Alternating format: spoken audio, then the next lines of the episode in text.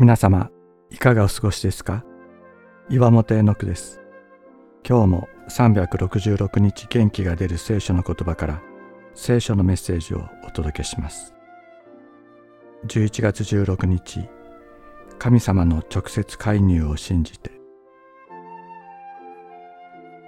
イエス様は、御心が天で行われるように、地でも行ってくださいと祈るように、弟子たちにお教えになりました。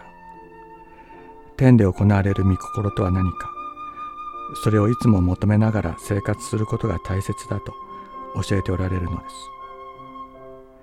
問題の解決のためにあるいは病の癒しのために祈る時天で行われる御心を求めていると問題が解決され苦しんでいた人が神様に感謝を捧げている状況や病で苦しんでいた人が癒され喜びに満たされて神様に感謝している状況が目の中に浮かぶことがあります。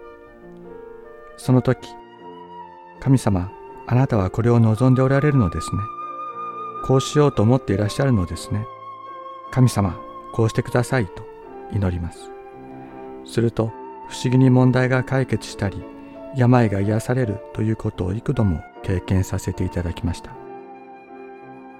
自分の力では絶対に解決することができない問題に神様が直接介入し解決と癒しを与えてくださることがあるということをまず知りそれを信じることが大切です。